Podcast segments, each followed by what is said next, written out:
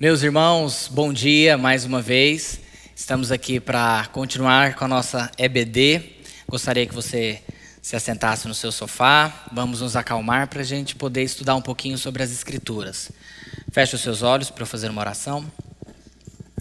Senhor, nós te agradecemos pela oportunidade que aqui o Senhor nos dá de podermos estudar a tua palavra, de podermos aprender um pouco mais do Senhor, que o Senhor possa direcionar esse estudo, que o Senhor possa falar conosco. Nós não queremos fazer isso aqui simplesmente, Deus, como um culto vazio ao Senhor, mas que seja um culto de fato prestado ao Rei dos Reis, ao Senhor dos Senhores, e que seja agradável a Ti, Pai. É isso que nós te pedimos. Que nesta manhã o Senhor seja glorificado em nossas vidas, em nome de Jesus. Amém?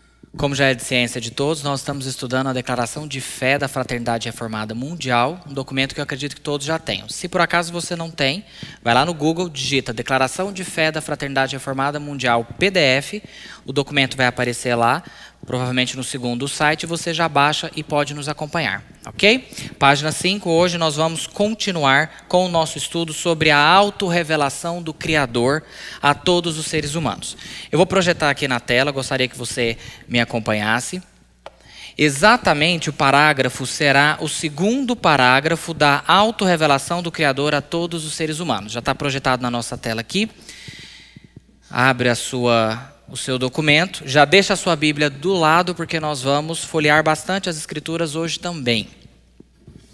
E vamos lá. A ordem natural dá testemunho da existência, poder e majestade do seu Criador divino, de maneira que ninguém tem desculpa para não acreditar nele. Revelação geral é a expressão empregada para descrever as maneiras como Deus revela a si mesmo a todos os seres humanos, sem exceção na natureza, na história e na consciência das pessoas. A revelação geral é suficiente para nos conscientizar da existência e do poder de Deus, bem como de nossas responsabilidades diante dele, mas não é suficiente para nos conduzir à salvação. E por fim, a revelação especial é necessária porque, como criaturas caídas, somos espiritualmente cegos espiritualmente mortos. O, o verdadeiro conhecimento de Deus se dá quando somos capacitados por Deus a ver e a entender a verdade da sua autorrevelação. Nós vamos tocar hoje em três assuntos. Quais são esses três assuntos? Revelação geral, revelação especial de Deus. São duas expressões teológicas, a gente vai entender nas minúcias e vai ficar claro para vocês. E nós vamos ver um pouquinho sobre depravação total ou depravação radical, talvez um melhor termo para isso. São termos teológicos, pode parecer difícil, mas a gente vai deixar bem claro e entender qual é o sentido disso para nós hoje, ok? Vamos lá. A primeira frase do parágrafo diz o seguinte: A ordem natural dá testemunho da existência, poder e majestade do seu Criador divino, de maneira que ninguém, mas ninguém mesmo, tem desculpa para não acreditar nele. É interessante a gente é, pensar sobre isso daqui, porque parece-nos na consciência geral de que há pessoas inocentes, ou pelo menos que poderiam haver pessoas inocentes.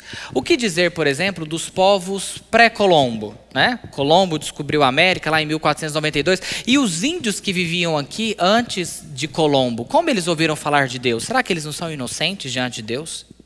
Né? Ou se não, como eu, eu fiz questão de, de, mencionar aqui, e eu tenho certeza que você já, já ouviu isso. Aquela pessoa é tão boa, tem um coração tão bom. É, será que essa pessoa não vai para o céu? Será que Deus vai pegar essa pessoa e jogar no inferno? Essa pessoa faz tantas obras boas, essa pessoa ajuda os pobres, essa pessoa é, ajuda os necessitados. Né? Como que a gente justifica de que uh, não há inocentes diante de Deus, mesmo vendo pessoas fazendo coisas tão boas. A gente sabe, e nós já estudamos isso nas aulas passadas, sobre essa expressãozinha que está aqui na nossa tela, que se chama Imago Dei.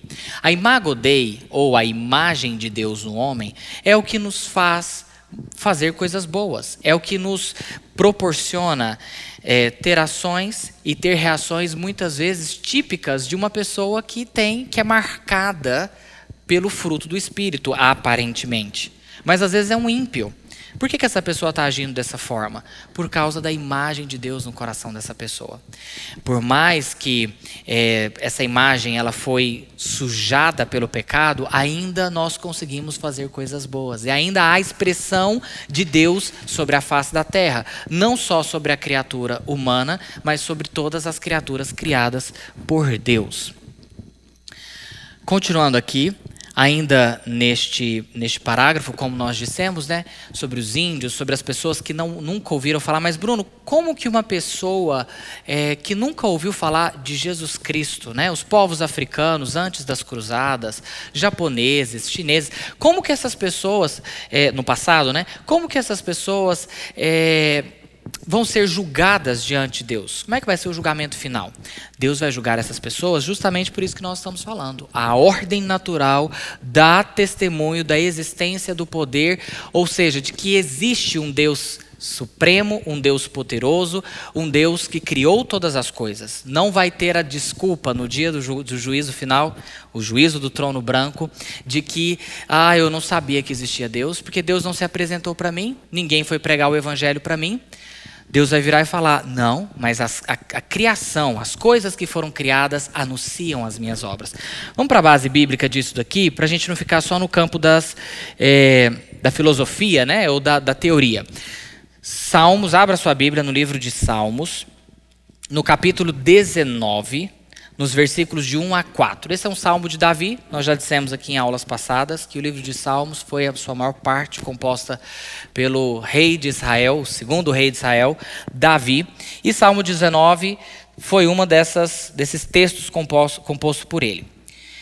Vamos lá, do versículo de 1 a 4.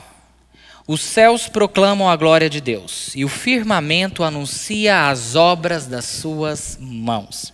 Um dia discursa a outro dia, e uma noite revela conhecimento a outra noite. Não há linguagem nem há palavras, e deles não se ouve nenhum som, não há linguagem verbal. No entanto, por toda a terra se faz ouvir a sua voz e as suas palavras até os confins do mundo. Como? Que a gente consegue ouvir essa suposta voz de Deus, porque as obras da criação anunciam que existe um Deus que este Deus não é a árvore, que este Deus não é o sol, que este Deus não é nenhuma obra criada, mas sim é um Deus transcendente, é um Deus que não é a sua criação. Romanos capítulo 1, vai lá no Novo Testamento, carta do apóstolo Paulo, à igreja de Roma, capítulo 1. Nós já pincelamos sobre revelação geral em aulas passadas, hoje nós estamos aprofundando, dando mais um, uma, uma encorpada bíblica, né, um fundamento bíblico para a gente continuar no nosso estudo sobre o conhecimento de Deus. Bruno, beleza, você está falando sobre revelação geral, revelação específica, vai falar sobre depravação do homem, mas isso está contida no quê? A revelação geral e a revelação especial está sobre o conhecimento de Deus. Nós já dissemos que tudo que pode ser conhecido de Deus, ele deixou em Sua palavra, nas Escrituras. E o objetivo nosso aqui nessa manhã é continuar aprendendo mais sobre Deus. Romanos capítulo 1, versículos 18 a 23. O versículo anterior a esse, o versículo 17, foi justo o versículo que Martinho Lutero leu quando ele estava estudando a carta do apóstolo Paulo à igreja de Roma. E os olhos de Martinho Lutero se iluminaram, seu conhecimento foi iluminado e deu início né, na sua mente e posteriormente para para a sociedade como um todo né, e para toda a raça humana, o que a gente conhece como reforma protestante. O versículo 17 termina na expressão: o justo viverá por fé e não por obras, obras da lei, como as obras de caridade. Mas a nossa intenção é continuar essa é, explicação do apóstolo Paulo nos versículos 18 a 23. Eu vou ler, me acompanhem por gentileza. A ira de Deus se revela do céu contra toda impiedade e perversão dos homens que detêm a verdade pela injustiça Porquanto o que de Deus se pode conhecer é manifesto entre eles, porque Deus lhes manifestou. Porque os atributos invisíveis de Deus, assim o seu eterno poder, como também a sua própria divindade, claramente se reconhecem, desde o princípio do mundo, sendo percebidos por meio das coisas que foram criadas. Tais homens são, por isso, indesculpáveis. Quais tais homens? Todos os homens. Todos nós, judeus, Gregos, judeus, gentios, ímpios ou piedosos, nós somos indesculpáveis diante de Deus, porque as obras da criação revelam que existe um Criador. Porquanto, tendo conhecimento de Deus, não o glorificaram como Deus, nem lhe deram graças, antes se tornaram nulos em seus próprios raciocínios, obscurecendo-se-lhes o coração insensato. E as Escrituras continuam lançando algumas maldições que acompanham aqueles que negam a existência de Deus. Essas duas passagens deixam claro para a gente que Deus se revelou. E essa revelação foi para todos os homens. Não há um homem sequer que não tenha em sua consciência, que não tenha em seu coração a ideia de que existe algo além de nós, superior, que não é a natureza, que não é a criação. A revelação geral de Deus é aquela dada a todas as pessoas, em todos os momentos e em todos os lugares, que prova que Deus existe, que Ele é inteligente, poderoso e transcendente. O que, é que significa Deus ser transcendente? É uma expressãozinha criada aí no meio filosófico, né? A, a imanência e a transcendência de Deus. O que, é dizer, o, o que quer dizer isso? Dizer que Deus é transcendente é dizer que ele não é a sua obra criada. Ele está acima da sua obra criada, em cima, acima da sua criação. Ele não é o Sol, ele não é a Lua, ele não é os planetas. Então Deus é acima, superior, mais poderoso, mais inteligente, mais sábio, mais capaz. Mas, ao mesmo tempo, nós dizemos que o nosso Deus, o Deus da Bíblia, o Deus das Escrituras, ele é imanente. Essa palavra significa, quando a gente aplica para Deus, de que Deus se manifesta nas coisas criadas também. A gente sabe que não há nenhum lugar na face da terra ou na face do universo que Deus não está presente. De alguma forma ele está presente. Bruno, mas até no inferno Deus está presente? Sim, Deus está presente em ira, condenação e juízo. Essa é a forma de Deus estar presente no inferno. Transcendência e imanência. O nosso Deus ele é transcendente e imanente. Continuando aqui. Uh, no nosso parágrafo, a revelação geral é suficiente para nos conscientizar da existência e do poder de Deus, bem como de nossas responsabilidades diante dele, mas não é suficiente para nos conduzir à salvação. Uh, continuando em Romanos, aí, um pouquinho antes, nós já lemos o final do capítulo, uh, do versículo 17, vamos ler o versículo 16 e 17. Pois não me envergonho do Evangelho, porque é o poder de Deus para a salvação de todo aquele que crê, primeiro do judeu e também do grego, visto que a justiça de Deus se revela no Evangelho de fé e fé, como está escrito: o justo viverá pela fé. Há alguma outra forma de, de se salvar a não ser pelo Evangelho de Jesus Cristo? Existe uma ideia, e eu tive a oportunidade de ver isso dentro de uma igreja reformada na Suíça. Uh, que eles hoje a igreja reformada suíça, que é a igreja estatal da Suíça, ela é uma igreja completamente perdida dos caminhos do Senhor, adotou a teologia liberal, negando a suficiência das escrituras, negando a encarnação de Jesus, negando a necessidade de redenção. Uh, e dentro da igreja, por incrível que pareça, a igreja que Calvino pregou, João Calvino pregou a sua maior parte em Genebra, na Suíça. É, ele, a, lá estava a ideia do ecumenismo, ou a ideia de que todas as religiões elas levam a Deus. O cristianismo, na verdade, é só a melhor opção. Mas o budismo, o taoísmo, o espiritismo, o islamismo, todas essas religiões, de alguma forma, elas pregam que o homem deve ser bom, elas pregam uma determinada moralidade e que se você cumprir tudo isso, você será salvo. A gente sabe que isso é completamente errado e a base bíblica está aqui, pois não me envergonho do evangelho, porque é o poder de Deus para a salvação de todo aquele que crê, primeiro do judeu e também do gentil, do grego ou de nós brasileiros hoje em dia, dos americanos, dos africanos, dos asiáticos, visto que a justiça de Deus se revela no evangelho. Se eu preciso me tornar justo diante de Deus, porque eu não sou justo, eu sou um pecador. Se Deus só vai me aceitar no paraíso se eu me tornar justo. Como eu me torno justo diante de Deus? Somente através do sacrifício perfeito e eterno de um que era justo, Jesus Cristo. Não há outra forma de eu me achegar a Deus e ser salvo. Por isso que nós precisamos confessar e pregar Jesus Cristo como nosso Senhor e Salvador, e Senhor e Salvador das pessoas, daquelas que se converterem. Uh, continuando, a revelação geral não revela Jesus Cristo ou sua obra redentora dirigida aos pecadores. É importante a gente falar sobre isso aqui, porque, tá bom, Bruno, você falou que todo mundo vai ser indesculpável ou não tem desculpa ao chegar no dia do juízo. Então essas pessoas podem se converter? Deveras não. Sabe por quê? Porque a revelação geral ela apenas revela ao coração do homem pecador de que existe um Deus mas não revela quem é esse Deus ou como a salvação deve operar no coração do homem. Assim, torna-se necessário aquilo que é chamada de revelação especial. A revelação especial é a revelação do caminho da salvação. Eu preciso fazer uma distinção aqui, nós já comentamos sobre isso, mas é importante, dado a, a dimensão que o termo revelação tem hoje no meio evangélico.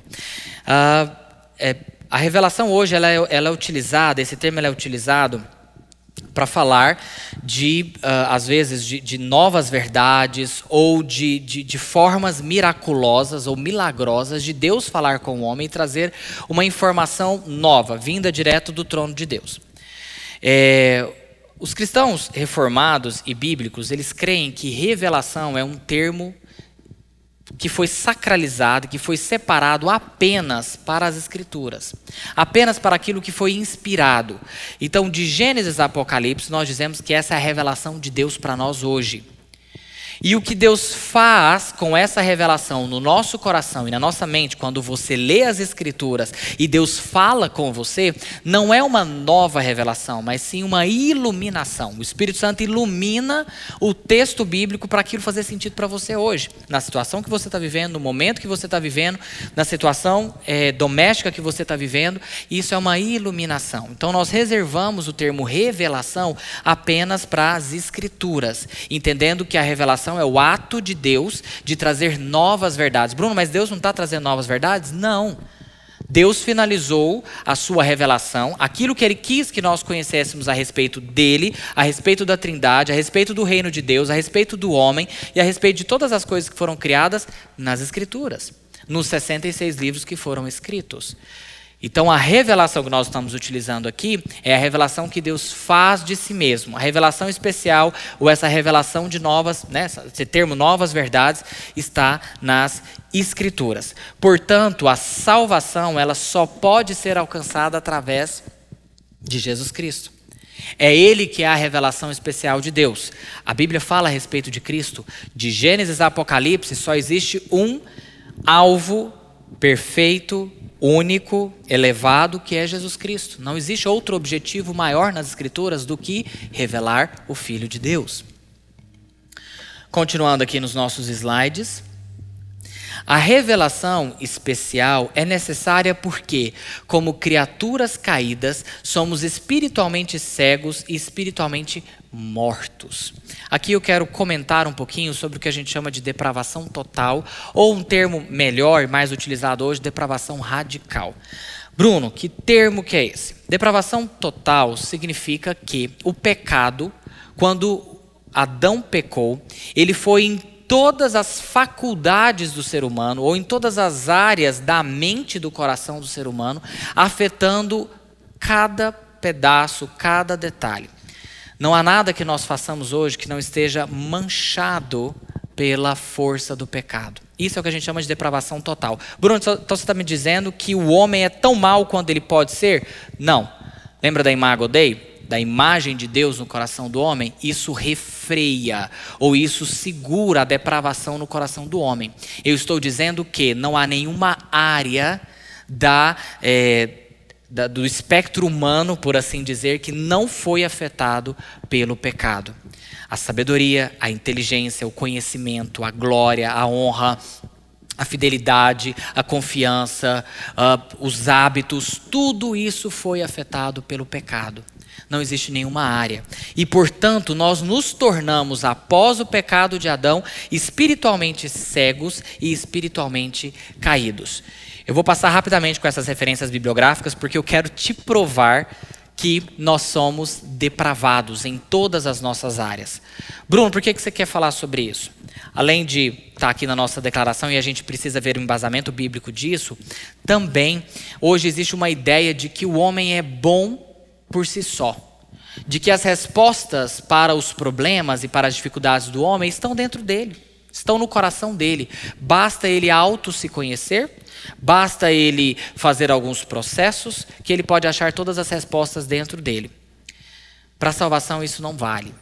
Para o relacionamento com Deus, um relacionamento vertical e não horizontal, isso não é válido. E até mesmo para eu manter um bom relacionamento com o meu irmão, isso não é válido. Existem ferramentas que nós podemos utilizar, mas o homem por si só não pode se salvar. Vamos lá. Gênesis capítulo 6, versículo 5. Abre a sua Bíblia aí.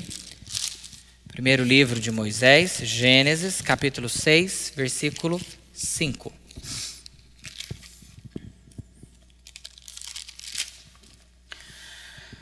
Vamos lá? Viu o Senhor que a maldade do homem se havia multiplicado na terra e que era continuamente mal todo o desígnio do seu coração. Olha que interessante.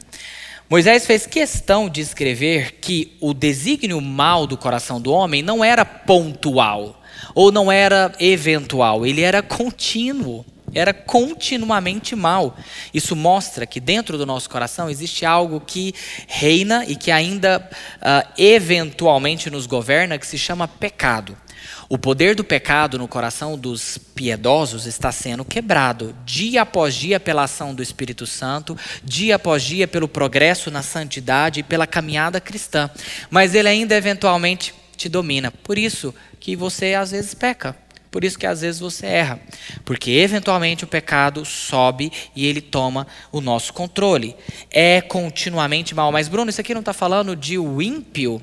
Não, isso aqui está falando da raça humana toda a raça humana. A referência aqui é tanto a descendência de Sete quanto a descendência de Caim. Nós estamos falando aqui de povos pré-diluvianos, né? ou antediluvianos. Uh, a referência é para todos os povos. Gênesis capítulo 8, versículo 21. Roda dois capítulos aí para frente. E o Senhor aspirou o suave cheiro e disse consigo mesmo: Não tornarei a amaldiçoar a terra por causa do homem, o dilúvio aconteceu, o Senhor, né, conversando com Noé, porque é mau o desígnio íntimo do homem desde a sua mocidade. Isso é, um, é a declaração clara de que nós somos maus por dentro. Se nós fazemos alguma coisa de bom, meu irmão, meus irmãos, isso é apesar de nós. Não é por você mesmo. Então, quando você fizer uma caridade, quando você pegar o seu dinheiro e entregar o dízimo para Deus, entregar uma oferta para Deus, quando você ajudar uma pessoa que precisa, quando você pagar o estudo ou uma faculdade de uma outra pessoa, não, não se gabe, não se gabe. Né? Se gabar não é algo próprio do cristão que entende, sabe que o seu coração é mau, que o seu coração é depravado, que é apesar dele, é a ação do Espírito Santo agindo no coração dele. Salmo capítulo 143, versículo 2. Por favor, abre, abre sua Bíblia.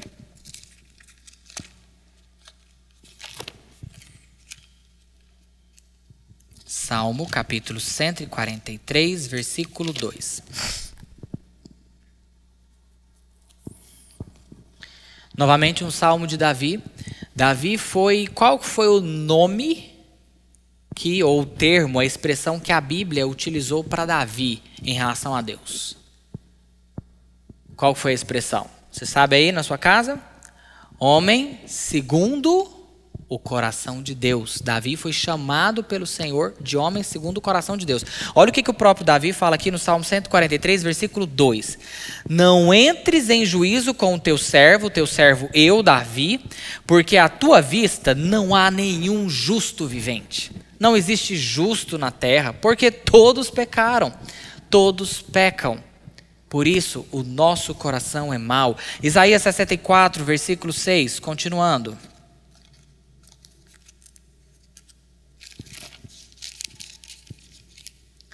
Isaías capítulo 64, versículo 6 diz o seguinte: Mas todos nós somos como o imundo o sujo, e todas as nossas justiças como o trapo da imundícia. Sabe aquela melhor obra que você pode fazer?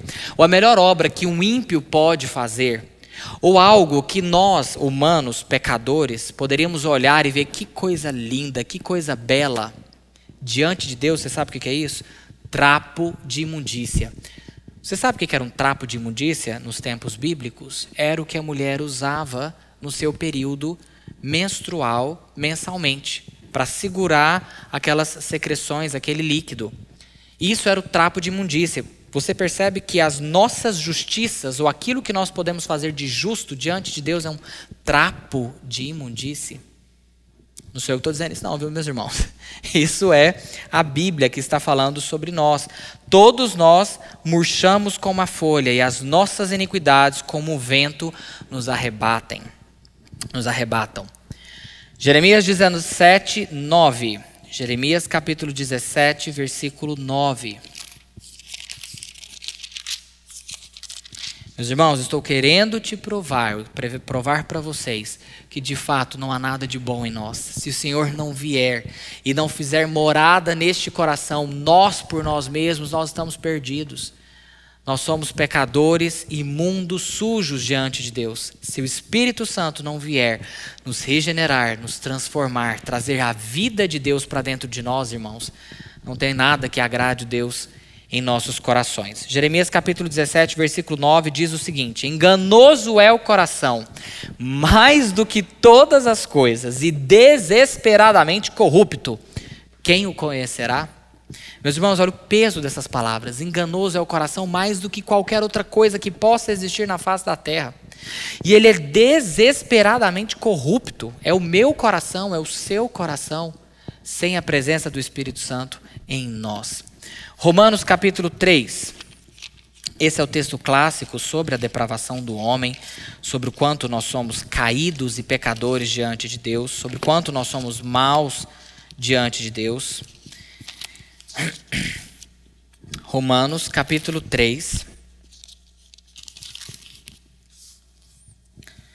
versículos de 9 a 18. Uh, ah, Romanos, é, ele começa a carta e vai até o capítulo 3, Paulo tenta, discutindo uh, com o judeu e com o gentil, e provar para o judeu que ele tinha a lei, mas mesmo a lei ela não podia salvá-lo se ele não confessasse Jesus Cristo como Senhor e Salvador. E aí ele conclui aqui no versículo 9: o que, que se conclui? Temos nós qualquer vantagem, nós os judeus, qualquer vantagem? Não de forma nenhuma. Pois já temos demonstrado que todos, tanto judeus como gregos, ou gentios, ou nós, brasileiros do século 21, estão debaixo do pecado. Meus irmãos, tem alguém que não está debaixo do pecado? Tem alguém que não pecou aqui na face da terra? Não há. Como está escrito, continuando, e aqui tem a declaração mais clara sobre a depravação do homem: não há justo nenhum sequer, não há quem entenda, não há quem busque a Deus. Todos se extraviaram e a uma se fizeram inúteis. Não há quem faça o bem, não há nenhum sequer. A garganta deles, a garganta de quem? A minha e a sua, meu irmão. É sepulcro aberto. O que é sepulcro? Um túmulo. Com a língua urdem engano, veneno de víbora está nos seus lábios. A boca eles a têm cheia de maldição e de amargura. São seus pés velozes para derramar sangue. Nos seus caminhos a destruição e miséria desconheceram o caminho da paz e não há temor de Deus diante de seus olhos. Meus irmãos, esse é o retrato da humanidade sem Deus. Esse é o retrato da humanidade minha e sua antes de conhecermos e o Espírito Santo vir habitar o nosso coração. Esse é o retrato de nós sem Deus. Essa é a depravação do homem. As outras duas referências eu vou deixar para você para você ler aí, se você quiser ler, Efésios capítulo 2, versículos de 1 a 3, que é, está escrito que nós estávamos mortos nos nossos próprios pecados e delitos. Está dizendo as Escrituras que nós, espiritualmente falando, estamos mortos quando sem Deus, sem o poder de Deus, estamos mortos nos nossos próprios pecados e delitos. E 1 João capítulo 1, versículo 8 a 10, também na mesma sequência. Se você quiser dar uma olhada depois, pode continuar. Já estou caminhando para o final, e, uh, mas eu gostaria de ler com você ainda essas duas referências que fala sobre a revelação é, especial, ou a revelação de Jesus Cristo à humanidade. Vai no quarto evangelho na cronologia bíblica aí, Evangelho de João, no primeiro capítulo. Qual era o termo que a Bíblia utiliza para João? Quem que era João? João era o discípulo o quê do Senhor Jesus? Discípulo amado do nosso Senhor Jesus Cristo. João escreveu cinco livros do Novo Testamento. O Evangelho segundo São João, a primeira, a segunda e a terceira cartas de João, os últimos lá na, na, nas últimas livros do Novo Testamento e o Apocalipse de João. João foi a última testemunha ocular a morrer na era cristã. Provavelmente deve ter morrido ali no ano 90, 95 depois de Cristo. Ele teve um, uma vida extremamente longa. É, é, nós tivemos alguns pais da igreja que teve contato direto com o apóstolo João. É, capítulo 1 do Evangelho de João, os versículos de 1 e 14. No princípio era o Verbo, e o Verbo estava com Deus, e o Verbo era Deus. O Verbo aqui é a ação de fazer algo. O Verbo é uma expressão utilizada para Jesus Cristo. Quem era o Verbo de Deus? Jesus Cristo. Versículo 14: E o Verbo se fez carne e habitou entre nós, cheio de graça e de verdade. E vimos a sua glória, glória como do unigênito do Pai. Qual é a revelação especial de Deus? Para o que tudo aponta? Para Jesus Cristo. O objetivo de nós estarmos aqui é para o quê? Glorificar a Jesus, conhecer a Jesus. Conhecer o que de Jesus foi revelado para nós e o que de Deus foi revelado para nós através das Escrituras.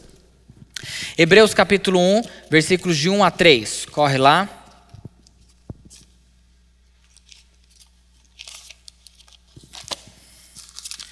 Antes do livro de Tiago, o meio-irmão de Jesus, a gente tem o livro de Hebreus com seus 13 capítulos. Um livro maravilhoso. Quem ainda não leu e não teve oportunidade de ler esse livro, pare o que você está fazendo, pare o que você está lendo. Se você está lendo um livro do trabalho, um livro da escola, legal. Mas para e começa a ler Hebreus. É um livro que vai mudar a sua vida. Escuta o que eu estou te dizendo. Hebreus capítulo 1, versículos de 1 a 3, diz o seguinte: Havendo Deus outrora falado, muitas vezes, de muitas maneiras, aos pais, pelos profetas, nestes últimos dias nos falou pelo Filho, a quem constituiu o herdeiro de todas as coisas, pelo qual também fez o universo. Então o universo foi feito através de quem? Através de Jesus. Quem era o Verbo de Deus? Quem era a ação? Quem era o poder de Deus? Jesus Cristo. Ele que é o resplendor da glória, a expressão exata do seu ser, sustentando todas as coisas pela palavra do seu poder, depois de ter feito a purificação dos nossos pecados, assentou-se à direita da majestade nas alturas. Que purificação é essa que está falando? A sua morte e ressurreição. Somente através da morte e ressurreição de Jesus é que a justiça de Deus pode ser imputada em mim e eu posso hoje ser chamado de justo, mas não por minha causa, não pelas minhas obras ou não pelas minhas decisões e escolhas, mas pela justiça de alguém que não pecou, Jesus Cristo. A revelação especial de Deus, ou a revelação suprema de Deus, como está escrito aqui no slide, é Jesus Cristo. Jesus Cristo é a revelação especial de Deus. Para concluir, meus irmãos, Deus determinou que a verdade sobre si mesmo seria registrada na forma escrita, porque sabia da imperfeição e falta de confiabilidade da tradição oral. O que, ele está dizendo aqui? Por que, que a gente tem uma Bíblia escrita por pessoas tão há tanto tempo que passaram aqui na Terra, pessoas tão diferentes, aproximadamente 40 autores diferentes, em torno de 1.500, algumas pessoas estipulam até 2 mil anos, essa Bíblia levou para ser escrita, mas por que, que precisa ser escrito? Porque a tradição oral, passada de pai para filho, ela não é confiável e ela é imperfeita. Ela pode sofrer acréscimos. Já ouviu aquela expressão popular que as pessoas falam, né? Quem conta um conto aumenta um Ponto. Então a tradição oral ela, ela, ela mostra o nosso pecado, ela mostra a nossa imperfeição. Ele também sabia que os sonhos e visões dos homens poderiam ser mal interpretados e as lembranças desses sonhos poderiam ser distorcidas. Deus decidiu revelar através da Bíblia tudo o que a humanidade precisava saber sobre ele, o que ele quer e o que ele tem feito por nós ele também tem prometido sustentá-la e preservá-la por todos os tempos. Por que, que as Escrituras, ela foi preservada por tanto tempo? Nenhum livro, meus irmãos, nenhum livro é tão atestado, tão testificado na história da humanidade como as Escrituras. Nós temos só do Novo Testamento mais de 5 mil manuscritos, boa parte deles, ou uma parte deles, muito próximos dos originais. Não existem os originais das Escrituras, ok? Não existem originais do Antigo Testamento, não existem originais do Novo Testamento, e eu acredito que isso é providencial. Do jeito que o nosso coração é tendencioso à idolatria, se nós tivéssemos os originais das Escrituras, estaríamos idolatrando aquele pedaço de papel ali. Mas Deus, em Sua providência, resolveu ou articulou uma forma das escrituras serem preservadas ao longo dos anos através dos pergaminhos, através dos, do, de alguns manuscritos, e hoje nós temos milhares de manuscritos que atestam tanto a autenticidade do Antigo Testamento quanto do Novo Testamento, essa revelação que nós chamamos de revelação especial. Meus irmãos, somente após a regeneração é que podemos ver e entender a verdade sobre Deus. A, a, frase final aqui do nosso texto está assim: o verdadeiro conhecimento de Deus se dá quando somos capacitados por Deus a ver e a entender a verdade da sua auto-revelação. Se você gostaria que o seu pai, a sua mãe, seu irmão, seu filho se convertesse ao Senhor, não adianta tentar empurrar isso por força nem por poder. Porque se Deus não abrir os olhos do coração e da mente, do entendimento daquela alma pecadora, não vai dar certo. Somente após a regeneração, que termo que é esse? Regeneração é um termo é, que a gente usa para um ato único e específico de Deus no coração do homem. Sabe aquele momento que você se converte, que você fala, poxa, peraí, tá tudo errado, né? E você se converteu, a maioria de nós sabe exatamente o momento, o dia e a hora que nós, que o Senhor nos encontrou, é o que a gente chama de regeneração. Regeneração é voltar a viver. Uh, Efésios e, e, Romanos capítulo 3 diz que nós estávamos mortos em nossos próprios delitos e pecados. Então, para nós voltarmos a viver, precisa ter um ato milagroso de Deus, que a gente chama de regeneração. Esse é o ato que o Senhor faz no nosso coração. E é somente após a regeneração que nós podemos ter o verdadeiro conhecimento de Deus. Se o Senhor não tocar no coração de uma pessoa, ou uma expressão que a gente gosta muito de usar no meio reformado, se o Senhor não chamar eficazmente uma pessoa lá do império das trevas, vivificar essa pessoa, não adianta, ela não vai se converter, ou, ou olhar para Deus, ou abrir os seus olhos para Deus. É impossível para o ser humano fazer isso, porque nós estamos mortos. 1 aos Coríntios, capítulo 1, por gentileza. 1 aos Coríntios, capítulo 1, nós vamos ler o versículo 18 e os versículos de 21 a 24.